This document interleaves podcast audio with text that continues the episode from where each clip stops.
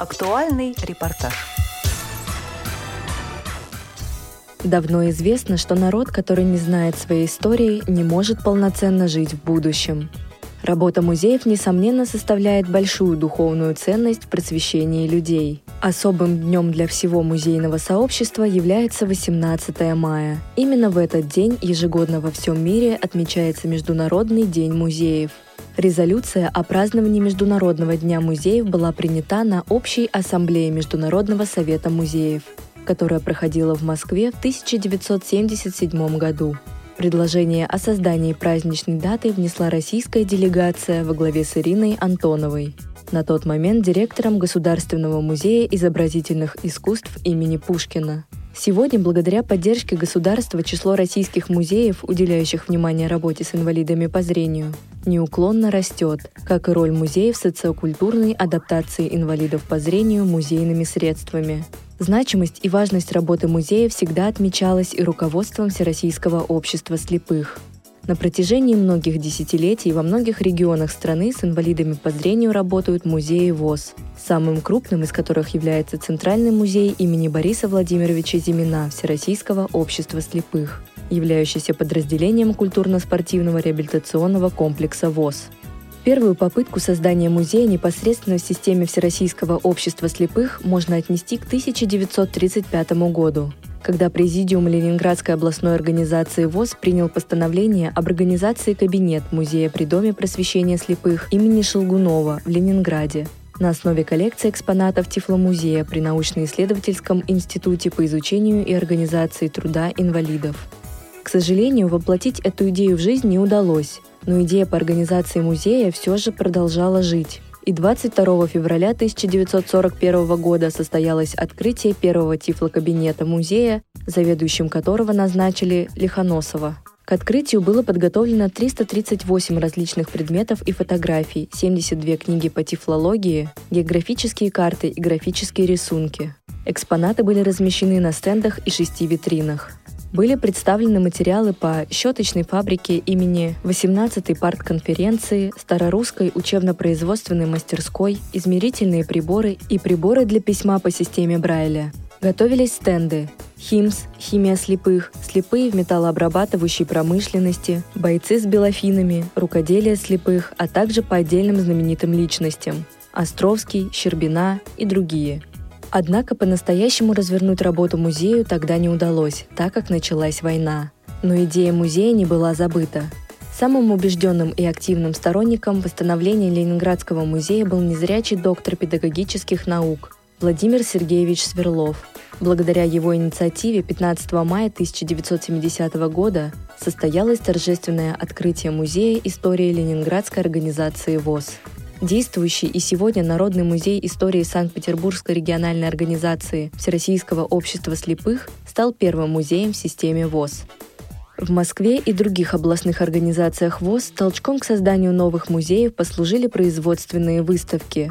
Начиная с тысяча девятьсот шестидесятых годов особое внимание руководством Всероссийского общества слепых уделяется выставочной работе и в первую очередь к организации производственных выставок. Такое внимание объясняется тем, что именно в этот период начался бурный подъем в развитии производственной базы общества и кооперации учебно-производственных предприятий ВОС с государственным сектором. Первая такая широкомасштабная выставка промышленных изделий состоялась в сентябре в тысяча девятьсот пятьдесят девятом году в городе Горьком в связи с проведением девятого съезда ВОС. В последующие годы такие производственные выставки стали обязательным фрагментом при проведении съездов ВОС. В тысяча девятьсот шестьдесят четвёртом году на основе экспонатов произведенной выставки, приуроченной к одиннадцатому съезду ВОС, в помещении Института повышения квалификации руководящих и инженерно-технологических работников ВОС в подмосковном поселке Быково открывается небольшой музей.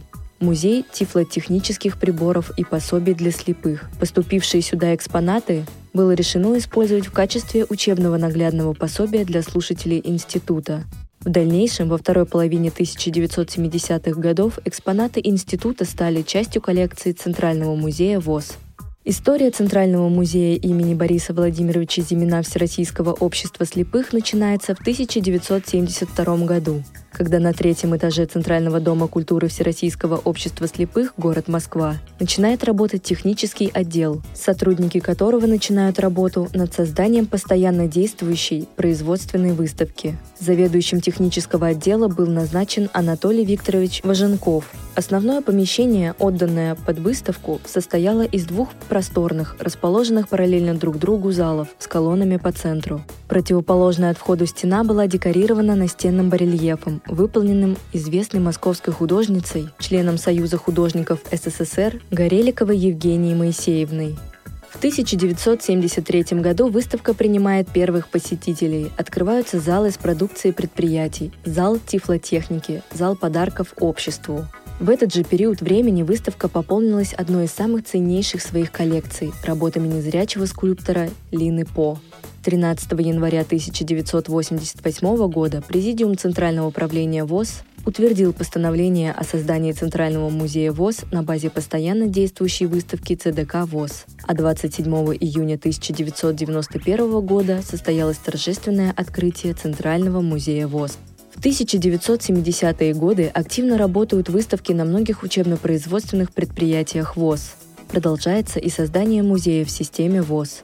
Так, с июня тысяча девятьсот семьдесят пятого года начал свою работу Музей истории и трудовой славы Марийской республиканской организации ВОС, который возглавил председатель Марийской республиканской организации ВОС Бородин Василий Александрович. Вся музейная деятельность была размещена на стендах пяти разделов: история создания, экономическое, социальное и культурное развитие. В музее представлены различные экспонаты и подарки музею и художественной самодеятельности, спорту, образцы изделий, трансформаторы, массажные коврики, резисторы, канцелярские товары, кубки, альбомы, книги почета, передовиков производства и активистов различных годов, издания и многое другое. Среди действующих сегодня музеев можно назвать и открытый в мае тысяча девятьсот восемьдесят восьмого года в Пермском областном доме культуры ВОС Музей истории Пермской краевой организации ВОС. Экспозиция состоит из семи разделов и размещается в двух залах. Экспозиция включает историю открытия в Перми в тысяча восемьсот девяностом году училища для слепых детей. Далее рассказывается о становлении и развитии Пермского областного отдела Всероссийского общества слепых в тысяча девятьсот тридцать восьмом году, постепенно приближаясь к нынешнему времени. Один из разделов посвящен Великой Отечественной войне. С тысяча девятьсот сорок первого года организация оказывала помощь в адаптации военнослужащим, потерявшим зрение. Благодаря этому многие из них стали успешными людьми. Отдельно представлена информация об учебно-производственных предприятиях, которые возглавили инвалиды по зрению. В экспозиции присутствует богатая коллекция фотографий и наград незрячих спортсменов и артистов, а также представлены различные тифлосредства для слепых. В июне тысяча девятьсот девяносто первого года в городе Уфе в здании Башкирской республиканской организации ВОС состоялось открытие Музея истории Башкирской республиканской организации ВОС. Основателем и первым директором музея был Анвар Акрамович Казаков, ветеран Великой Отечественной войны, почетный член Всероссийского общества слепых. Экспозиция музея объединяет многочисленные предметы девятнадцатого-двадцатого веков, непосредственно связанные с жизнью слепых. Экспозиция первого зала знакомит посетителей с жизнью слепых до революции, созданием в республике организации слепых, с жизнью общества в годы войны. Второй зал широко освещает деятельность четырех учебно-производственных предприятий в городах Уфа, Белебей, Стерлитамак, Белорецк, на которых трудятся слабовидящие и незрячие люди республики. В этом зале представлена выпускаемая незрячими продукция, начиная от предметов быта до комплектующих деталей для различных отраслей промышленности и так далее. В зале памяти можно ознакомиться с творчеством видных деятелей науки и искусства. В витринах этого зала хранятся их личные вещи, документы, грамоты, фотографии и письма. Одним из недавно созданных музеев стал музей Волгоградской региональной организации ВОС имени Афанасьева. Открылся музей двадцать четвертого июня две тысячи двадцатого года. Музей состоит из двух залов. В первом представлены экспонаты, отражающие достижения ВОС с момента создания региональной организации в Волгограде и до сегодняшнего дня. Во втором зале – материалы, принадлежавшие военноослепшим людям. На витринах первого зала представлены уникальные документы Общества попечения незрячих в Царицыне, областного отдела ВОЗ в Сталинграде, фотографии и достижения выдающихся личностей, а также история производства под названием «Маяк», где трудились незрячие люди. Экспонаты рассказывают об эволюции этого труда. От плетения сумок из камыша и валяния шерсти до изготовления сложных микросхем для телевизоров и бытовых приборов. Особый интерес у посетителей вызывает второй зал, посвященный ветеранам войны. Особое место в этом зале отведено члену Волгоградского общества незрячих, легендарному защитнику дома Павлова Ивану Афанасьеву. Для музея был специально изготовлен бюст Афанасьева, снабженный тифлокомментарием, дополненный размещенными в экспозиции тактильными панно с тифлокомментариями, переводящими визуальную информацию в аудиоформат.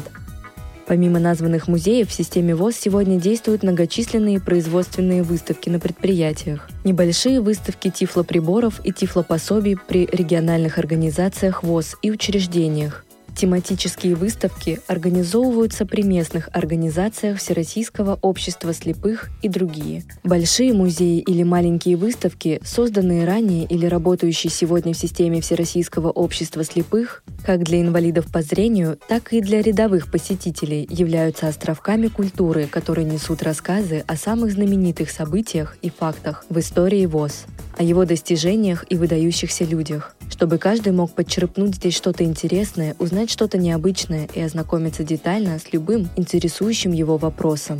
В Международный день музеев хочется пожелать всем большого интереса к истории, культуре и искусству.